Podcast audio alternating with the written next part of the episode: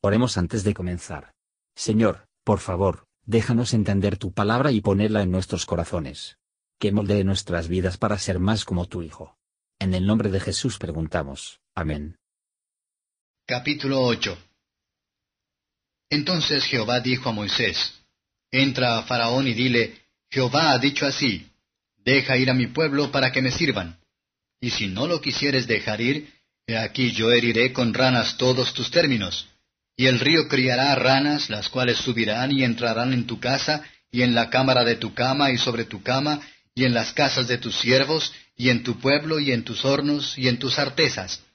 Y las ranas subirán sobre ti, y sobre tu pueblo, y sobre todos tus siervos.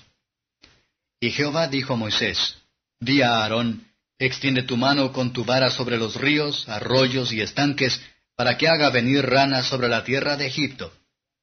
Entonces Aarón extendió su mano sobre las aguas de Egipto, y subieron ranas que cubrieron la tierra de Egipto.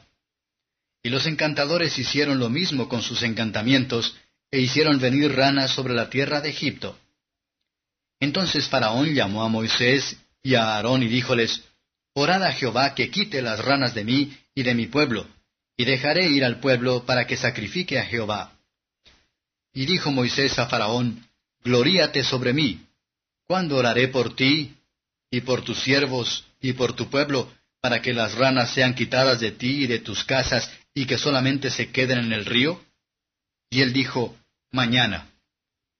Y Moisés respondió, Se hará conforme a tu palabra, para que conozcas que no hay como Jehová nuestro Dios. Y las ranas se irán de ti y de tus casas y de tus siervos y de tu pueblo, y solamente se quedarán en el río. Entonces salieron Moisés y Aarón de con Faraón, y clamó Moisés a Jehová sobre el negocio de las ranas que había puesto a Faraón. E hizo Jehová conforme a la palabra de Moisés, y murieron las ranas de las casas, de los cortijos y de los campos, y las juntaron en montones y apestaban la tierra. Y viendo Faraón que le habían dado reposo, agravó su corazón y no los escuchó, como Jehová lo había dicho. Entonces Jehová dijo a Moisés, Di a Aarón, extiende tu vara, y hiere el polvo de la tierra, para que se vuelva piojos por todo el país de Egipto. Y ellos lo hicieron así. Y Aarón extendió su mano con su vara, e hirió el polvo de la tierra, el cual se volvió piojos, así en los hombres como en las bestias. Todo el polvo de la tierra se volvió piojos en todo el país de Egipto. Y los encantadores hicieron así también, para sacar piojos con sus encantamientos, mas no pudieron. Y había piojos así en los hombres como en las bestias. Entonces los magos dijeron a Faraón, Dedo de Dios es este. Mas el corazón de Faraón se endureció y no los escuchó, como Jehová lo había dicho. Y Jehová dijo a Moisés, Levántate de mañana y ponte delante de Faraón, he aquí él sale a las aguas, y dile, Jehová ha dicho así, deja ir a mi pueblo para que me sirva. Porque si no dejares ir a mi pueblo, he aquí yo enviaré sobre ti y sobre tus siervos y sobre tu pueblo y sobre tus casas toda suerte de moscas. Y las casas de los egipcios se henchirán de toda suerte de moscas, y asimismo la tierra donde ellos estuvieren. Y aquel día yo apartaré la tierra de Gosén, en la cual mi pueblo habita, para que ninguna suerte de moscas haya en ella, a fin de que sepas que yo soy Jehová en medio de la tierra. Y yo pondré redención entre mi pueblo y el tuyo. Mañana será esta señal. Y Jehová lo hizo así, que vino toda suerte de moscas molestísimas sobre la casa de Faraón, y sobre las casas de sus siervos, y sobre todo el país de Egipto. Y la tierra fue corrompida a causa de ellas. Entonces Faraón llamó a Moisés y a Aarón y díjoles, Andad, sacrificad a vuestro Dios en la tierra. Y Moisés respondió, No conviene que hagamos así, porque sacrificaríamos a Jehová nuestro Dios la abominación de los egipcios. He aquí si sacrificáramos la abominación de los egipcios delante de ellos, ¿no nos apedrearían? Camino de tres días iremos por el desierto y sacrificaremos a Jehová nuestro Dios como él nos dirá. Y dijo Faraón, yo os dejaré ir para que sacrifiquéis a Jehová vuestro Dios en el desierto, con tal que no vayáis más lejos. orad por mí. Y respondió Moisés, He aquí en saliendo yo de contigo, rogaré a Jehová que las diversas suertes de moscas se vayan de Faraón, y de sus siervos, y de su pueblo mañana, con tal que Faraón no falte más, no dejando ir al pueblo a sacrificar a Jehová. Entonces Moisés salió de con Faraón y oró a Jehová. Y Jehová hizo conforme a la palabra de Moisés, y quitó todas aquellas moscas de Faraón, y de sus siervos, y de su pueblo, sin que quedara una. Mas Faraón agravó aún esta vez su corazón, y no dejó ir al pueblo. Comentario de Mateo Henry Éxodo capítulo 8. Versos 1 a 15. Faraón está plagado de ranas su gran número de ellos hicieron plagas doloridos a los egipcios. Dios podría haber asolado a Egipto con leones, o los osos, o lobos, o con aves de presa, pero eligió hacerlo por estas criaturas despreciables. Dios, cuando le place, puede armar las partes más pequeñas de la creación en nuestra contra. Él por lo tanto humilló a Faraón. Ellos no deben comer, ni beber, ni dormir en silencio, pero donde quiera que fueran, deberían ser preocupados por las ranas. La maldición de Dios sobre el hombre lo perseguirá donde quiera que vaya, y mentir pesado sobre él todo lo que hace. Faraón cedió bajo esta plaga. Él promete que va a dejar ir al pueblo. Los que desafiar a Dios y la oración, primero o último, se hará para ver su necesidad de ambos. Pero al ver Faraón que había alivio, endureció su corazón. Hasta que el corazón es renovado por la gracia de Dios, los pensamientos hechos por la aflicción no se rigen, las convicciones se desvanecen y las promesas que fueron dadas se olvidan hasta que se cambia el estado del aire, lo descongela en el sol se congelará de nuevo en la sombra. Versos 16 a 19.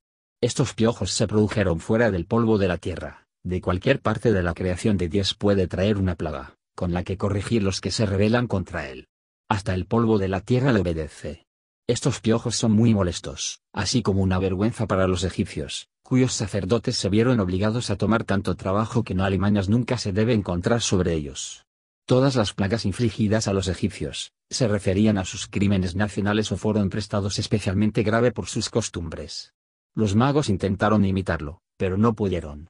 Se les obligó a confesar, este es el dedo de Dios. La comprobación y la restricción puesta sobre nosotros, deben ser las necesidades de un poder divino.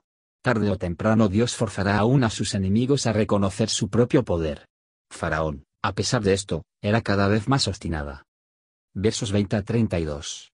Faraón fue temprano a sus falsas devociones al río, y los seremos por más horas de sueño y más sueño, cuando cualquier servicio al Señor se va a hacer.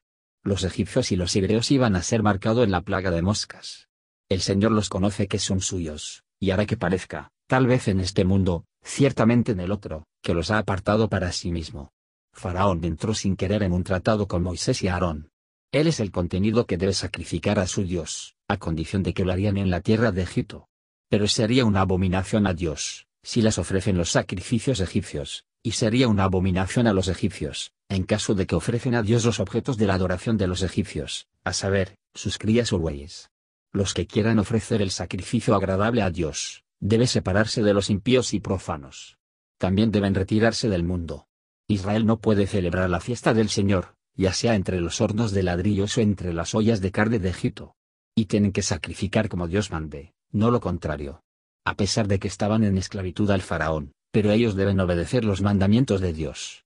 Consiente el faraón para que vayan al desierto, siempre y cuando no van tan lejos, pero que podría traer de vuelta otra vez.